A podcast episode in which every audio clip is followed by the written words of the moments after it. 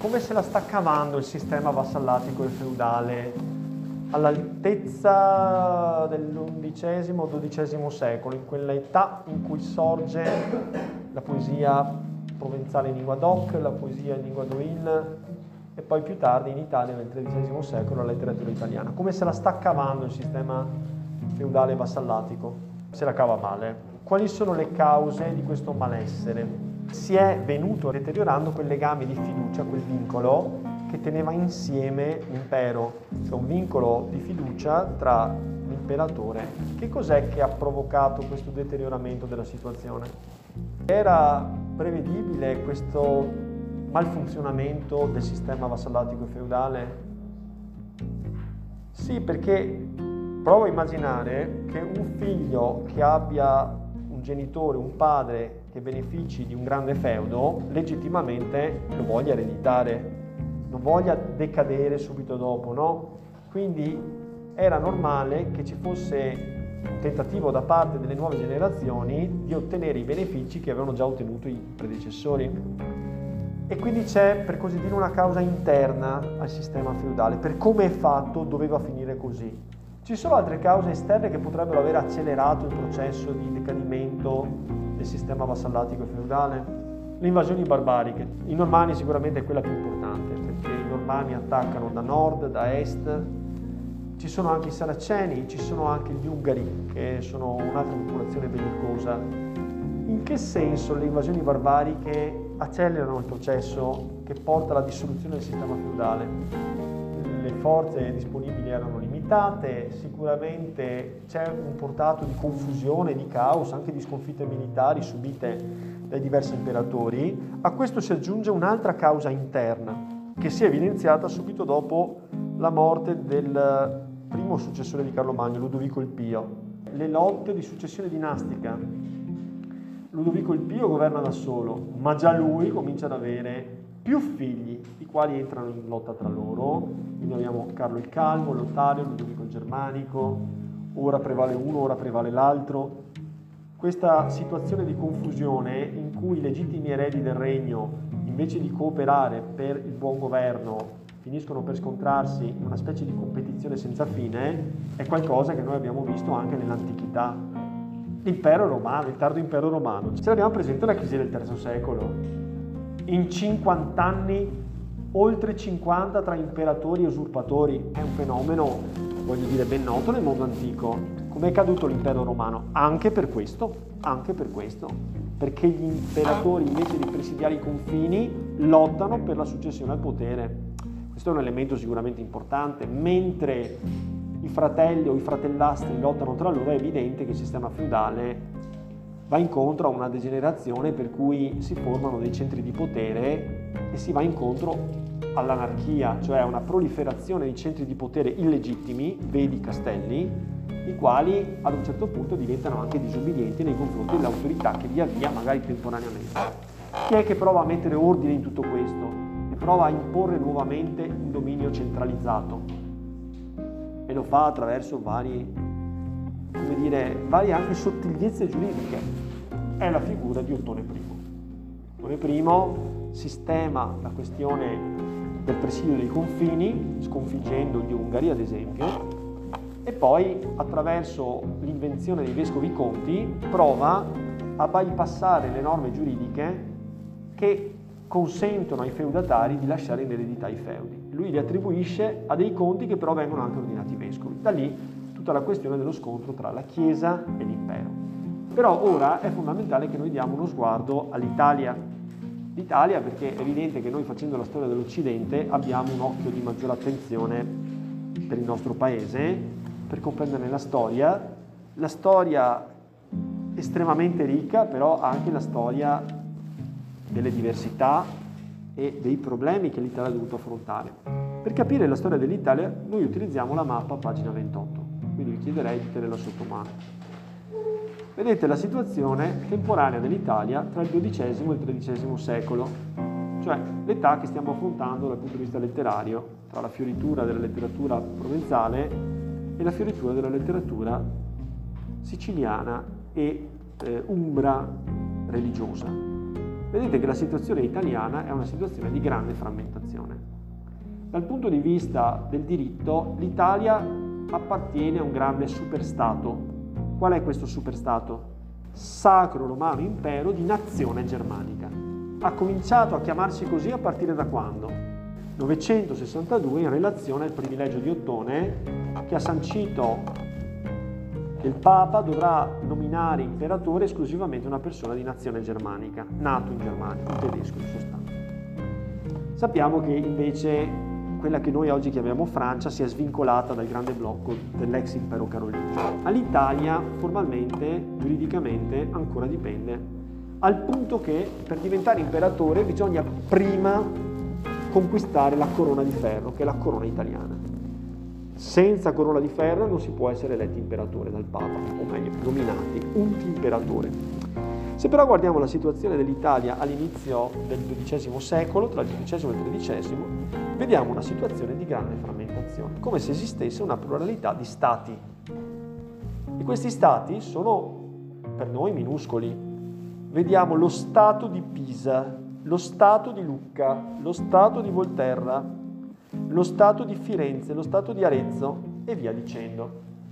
Venezia, vedete, è qui dal punto di vista della terraferma una cosa minuscola, perché la testa di Venezia è tutta sul mare, ha un grande impero, da mar, come lo chiamano i dogi, ma non ha una grande... Poi abbiamo Verona, Brescia. In buona sostanza, con una certa approssimazione, possiamo dire che ogni capoluogo di provincia di oggi corrisponde a un piccolo Stato nel XII e nel XIII secolo. Vedete però che questo Stato non è ridotto esclusivamente a una città, ma comprende anche una fetta di territorio più o meno ampio circostante, che con un linguaggio dell'epoca prende il nome di contado. Che cosa è successo in Italia dunque nell'età in cui si combatteva al di là delle Alpi la lotta contro i barbari, le guerre di successione dinastica e avveniva la mutazione feudale? In Italia si sono formati i comuni. I comuni. Che cosa sono i comuni? I comuni sono un fenomeno di rinascita della civiltà urbana. Noi sappiamo che nel corso del Medioevo, particolarmente dell'Alto Medioevo, delle prime fasi, dei primi secoli dell'Alto Medioevo, per l'Italia questo corrisponde all'età dei Longobardi, c'era stata una certa caduta della civiltà urbana. Le città erano state abbandonate e si era preferito rifugiarsi in campagna. Se ci pensate, prima abbiamo parlato dell'ordine religioso dei benedettini, a tutti gli effetti il eh, monachesimo benedettino rappresenta esattamente questo. Chi sono i benedettini? Sono persone che abbandonano le città e fondano un'abbazia in piena campagna e si prendono cura di una coltivazione, no, di campi coltivati e si rinchiudono all'interno di un piccolo mondo. Quindi abbiamo lo svuotarsi delle città, in Italia le città scompaiono. In realtà in Italia non scompaiono mai del tutto. C'è una spiegazione storica per questo.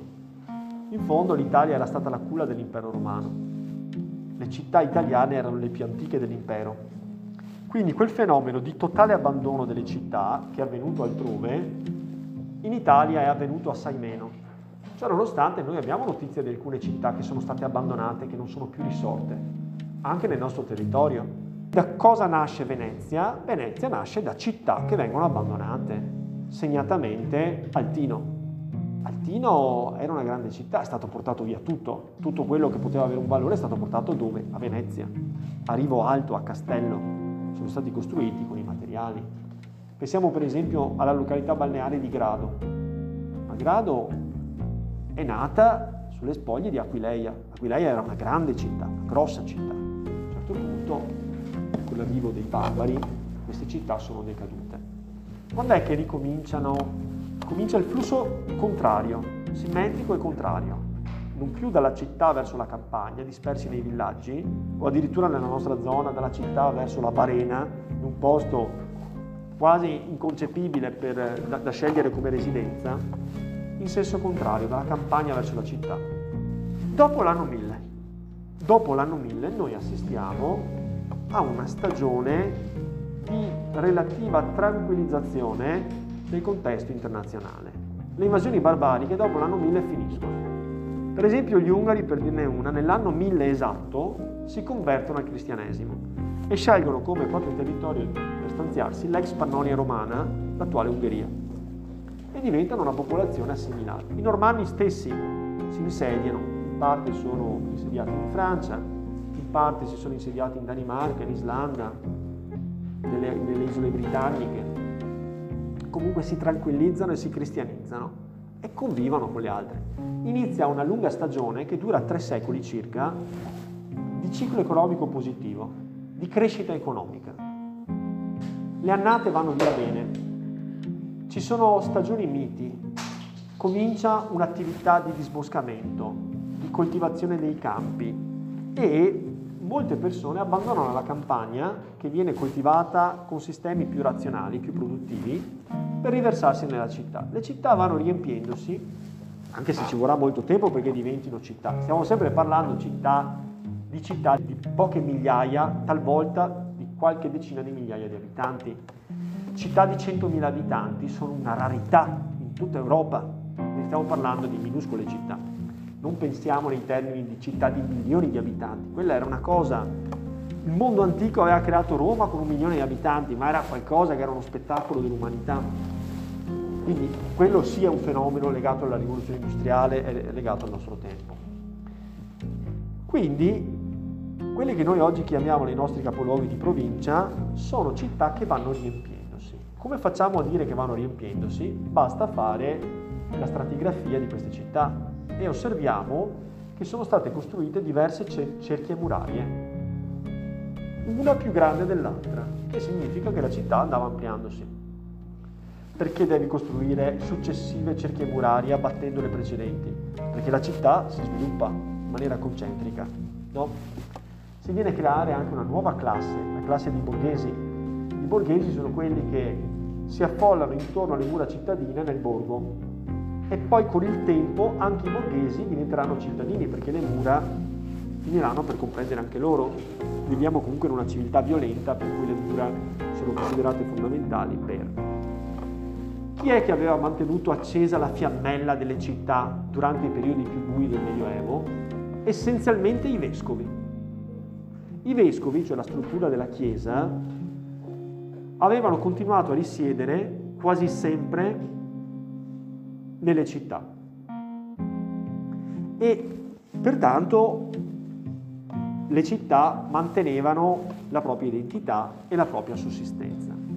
La rinascita delle città inizia a partire dall'undicesimo secolo, verso la fine dell'undicesimo secolo, intorno al 1080, 1090, 1100.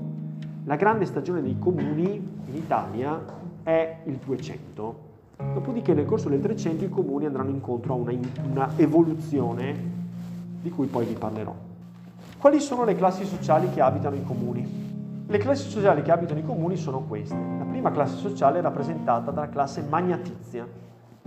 I magnati chi sono? Sono gli aristocratici che vivono nei comuni. La classe magnatizia è costituita da quei nobili che solitamente sono proprietari di feudi in campagna ma decidono di abbandonare il castello perché sono attratti dai vantaggi che offre la città.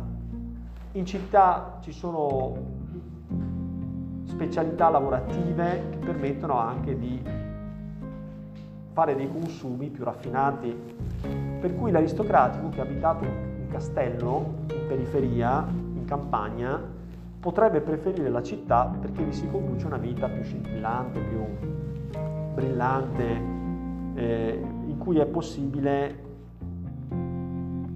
dare un impiego al proprio denaro, ecco, alla propria ricchezza. Che fine fanno i loro feudi, i loro castelli?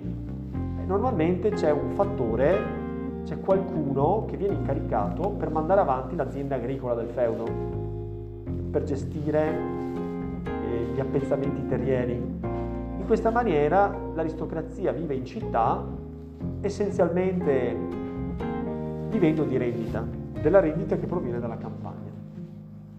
Poi c'è una seconda classe, che è la classe rappresentata dal popolo grasso.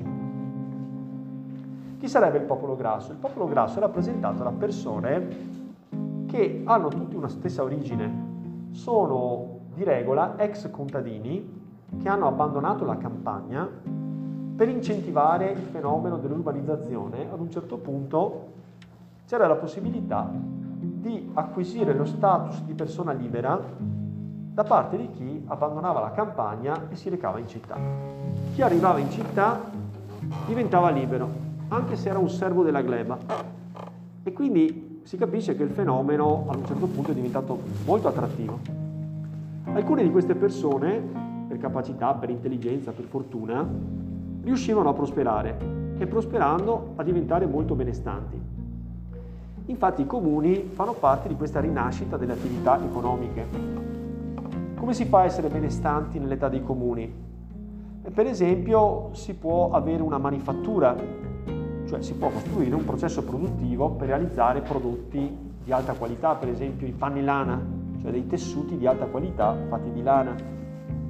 Oppure per esempio si può essere dei banchieri, con la rinascita dell'economia monetaria c'è bisogno di banche che prestino denaro per chi ha iniziative imprenditoriali, di banche che ti diano strumenti finanziari, per esempio, che ti diano delle lettere di cambio con cui tu ti porti via un credito che hai nei confronti della banca e puoi pagare quando sei molto lontano, per esempio nelle fiandre ad una fiera quello che oggi sarebbe un assegno per dire, no? O una carta di credito. Oppure si può essere commercianti. Siamo nell'età, per intenderci, di Marco Polo, in cui persone spregiudicate e piene di iniziativa intraprendono dei viaggi molto lunghi per commerciare in oggetti leggeri e preziosi. Allora, concludendo, il popolo grasso è costituito da una fetta di persone che non essendo nobili la nobiltà non è una cosa che uno se la può inventare nella propria vita. O sei nato nobile o non lo sei, c'è, c'è poco da fare. L'alternativa è diventare ricco. A volte la borghesia, il popolo grasso è un popolo borghese, sono tutti ex contadini. Nell'Alto Medioevo l'economia è basata sull'agricoltura di sussistenza.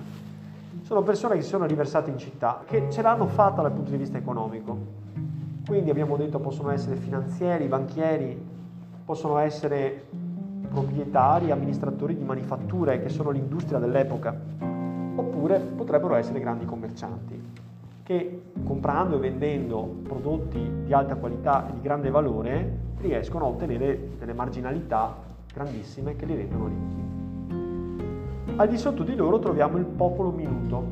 Popolo minuto, come dice il termine, non è grasso, quindi è costituito da quella che oggi noi potremmo definire la piccola borghesia, cioè fornai, macellai, eh, operai, eh, lavoratori salariati che conducono una vita dignitosa e che vivono del proprio lavoro senza poter accumulare grandi ricchezze.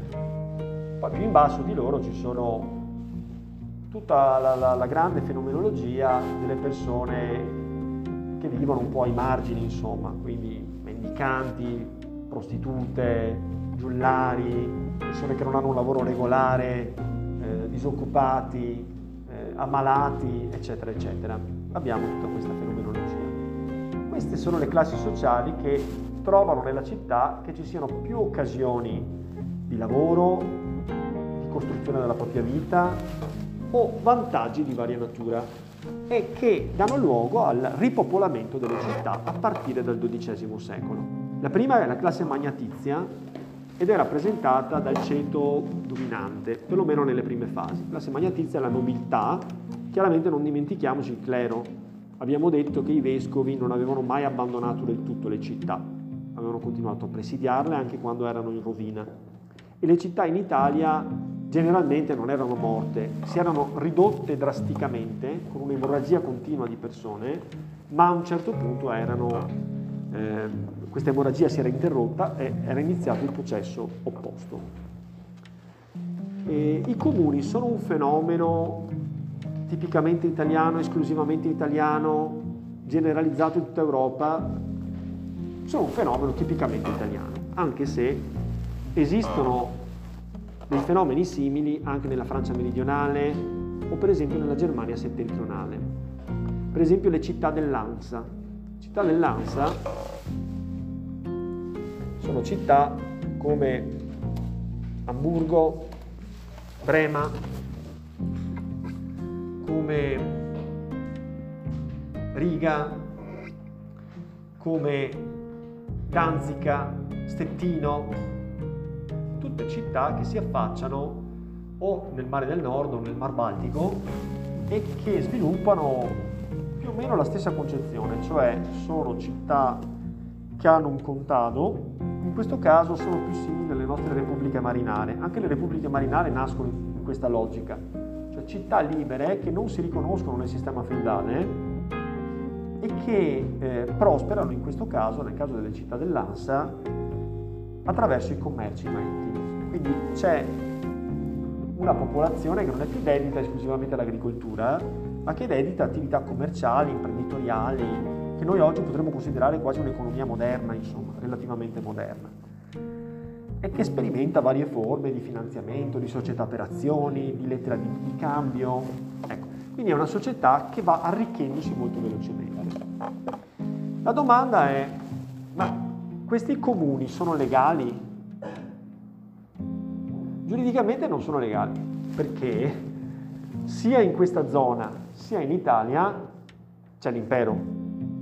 E se c'è l'impero vuol dire che a comandare dovrebbe essere un feudatario e l'organizzazione dovrebbe essere quella vassallatico-feudale. Infatti i comuni sono tutti fuori legge, cioè sono tutte violazioni delle regole di amministrazione dello Stato che sono state inventate da Carlo Magno e poi applicate male dai suoi successori.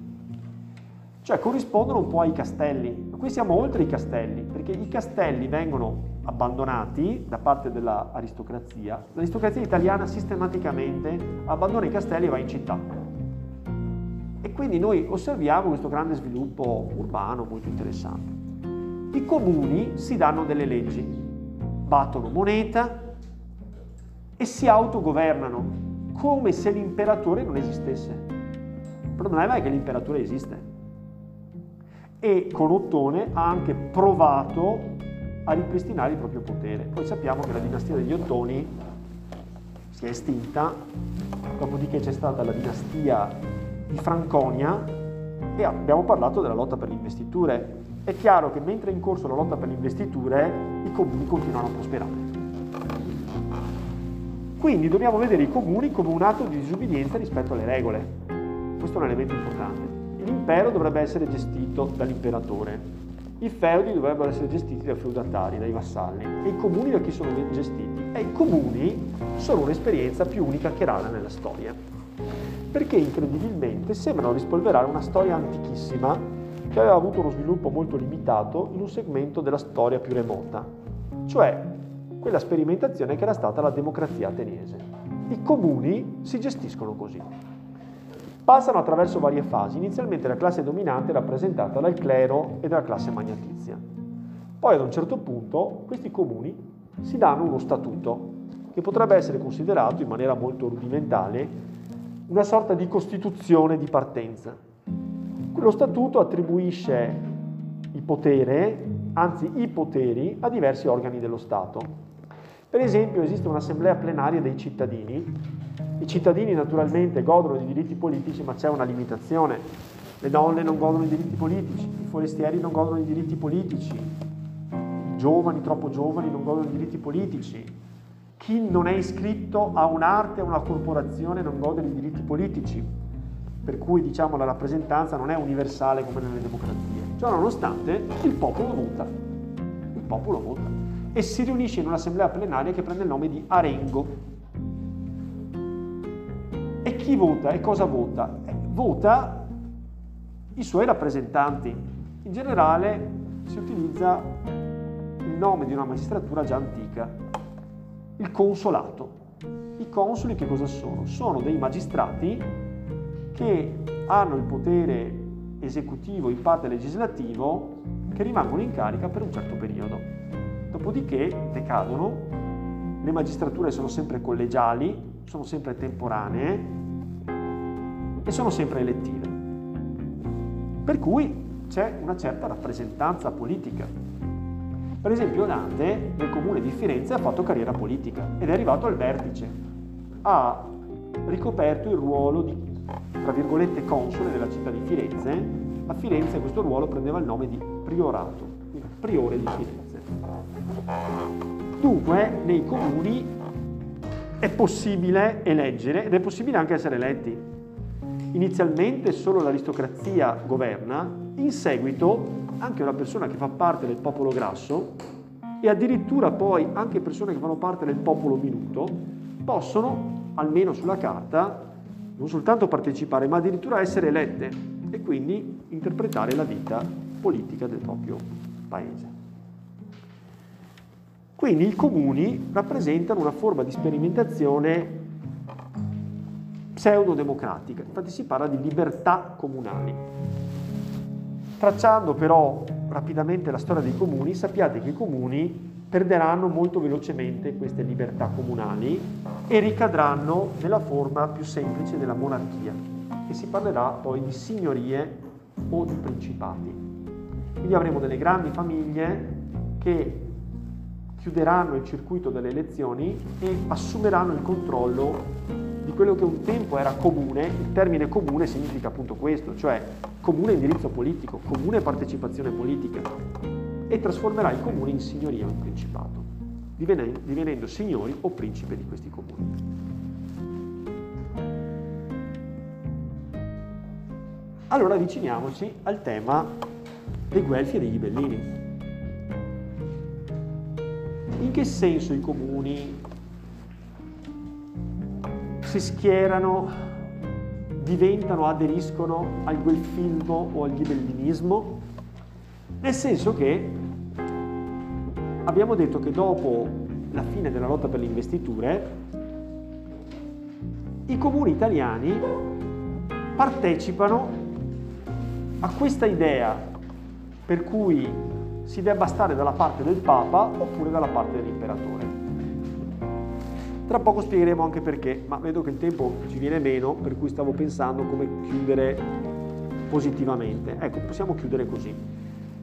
Nel meridione d'Italia c'è una monarchia che governa. Questa monarchia è rappresentata dai normanni degli Altavilla, che governano da Napoli alla Sicilia.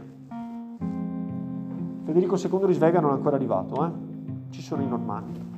Prima dei normanni in Sicilia c'erano gli arabi, i saraceni, che avevano conquistato la Sicilia tra l'800 e il 900, 827 e 903. Ma successivamente l'avevano persa nel corso del XII secolo, a tutto vantaggio dei normanni. Quindi il meridione d'Italia non segue questa, questa deriva e il centro Italia neppure, perché al centro Italia c'è il Papa, nel sud Italia ci sono gli Altavilla e quindi c'è una monarchia che governa tutto il territorio secondo sistemi feudali.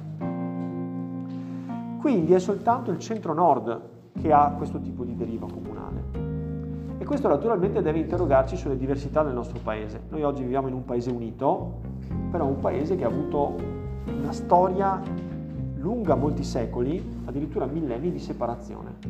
Noi qui vediamo in maniera molto chiara questa separazione. Il destino del centro-nord Italia è stato molto diverso rispetto al destino del centro e del sud. E questo non può non aver avuto delle conseguenze molto radicali, molto profonde sul nostro modo di vivere la storia.